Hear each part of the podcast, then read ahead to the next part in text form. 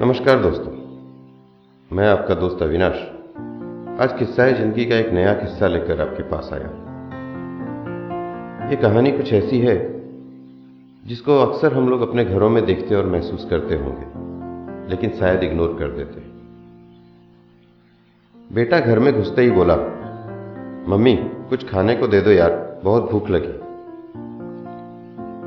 यह सुनते ही मैंने कहा, बोला था ना, ले जा कुछ कॉलेज। सब्ज़ी तो बना ही रखी थी। बेटा बोला, यार मम्मी, अपना ज्ञान ना अपने पास रखा करो। अभी जो कहा है, वो कर दो, बस। और हाँ रात में ढंग का खाना बनाना, पहले ही मेरा दिन अच्छा नहीं गया है। कमरे में गई तो उसकी आँख लग गई थी। मैंने जाकर उसको जगा दिया कि कुछ खाकर सो जाए। चीख करो मेरे ऊपर आया कि जब आँख लग गई थी तो उठाया क्यों तुमने? मैंने कहा तुमने ही तो कुछ बनाने को कहा था। वो बोला, मम्मी, एक तो कॉलेज में टेंशन, ऊपर से तुम यह अजीब से काम करती हो, दिमाग लगा लिया करो कभी तो। तभी घंटी बजी तो बेटी भी आ गई थी। मैंने प्यार से पूछा, आ गई मेरी बेटी, कैसा था दिन? बैग पटक कर बोली, मम्मी, आज पेपर अच्छा नहीं हुआ। मैंने कहा, कोई बात नहीं, अगली बार कर लेना। मेरी बेटी चीख कर बोली अगली बार क्या रिज़ल्ट तो अभी खराब हुआ ना? मम्मी यार तुम जाओ यहाँ से, तुमको कुछ नहीं पता। मैं उसके कमरे से भी निकल गई।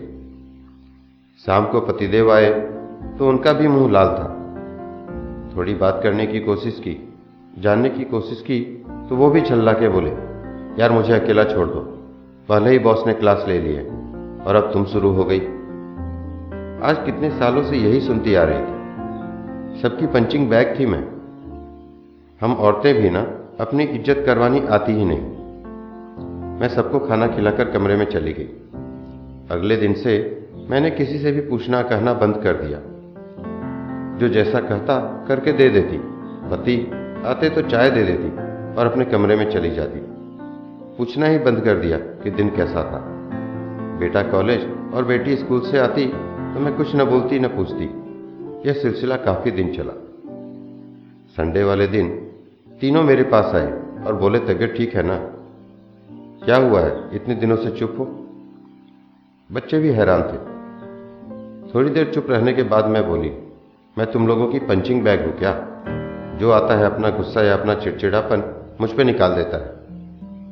मैं भी इंतज़ार करती हूँ तुम लोगों का। पूरा दिन काम करके कि अब मेरे बच्चे आएँगे, पति आएँगे, दो बोल बोलेंगे प्यार के, और तुम लोग आते ही मुझे पंच करना शुरू कर देते हैं। अगर तुम लोगों का दिन अच्छा नहीं गया तो क्या वो मेरी गलती है?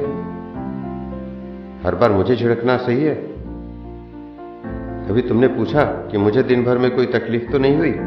तीनों चुप थे। सही तो कहा मैंने। दरवाजे पे लटका पंचिंग बैग समझ लिया है मुझे। जो आता है, मुक्का मार के चलता बनता है। तीनों शर्मिंदा हर माँ, हर बीवी अपने बच्चों और पति के घर लौटने का इंतज़ार करती है। उनसे पूछती है कि दिन भर में सब ठीक था या नहीं, लेकिन कभी कभी हम उनको ग्रांटेड ले लेते हैं। हर चीज़ का गुस्सा उन पर निकालते हैं। कभी कभी तो यह ठीक है, लेकिन अगर यह आपके घर वालों की आदत बन जाए तो आप आज से ही सबका पंचिंग बैग बनना बंद कर दें। सभी महिलाओं को सम्मान समर्पित। धन्यवाद दोस्तों।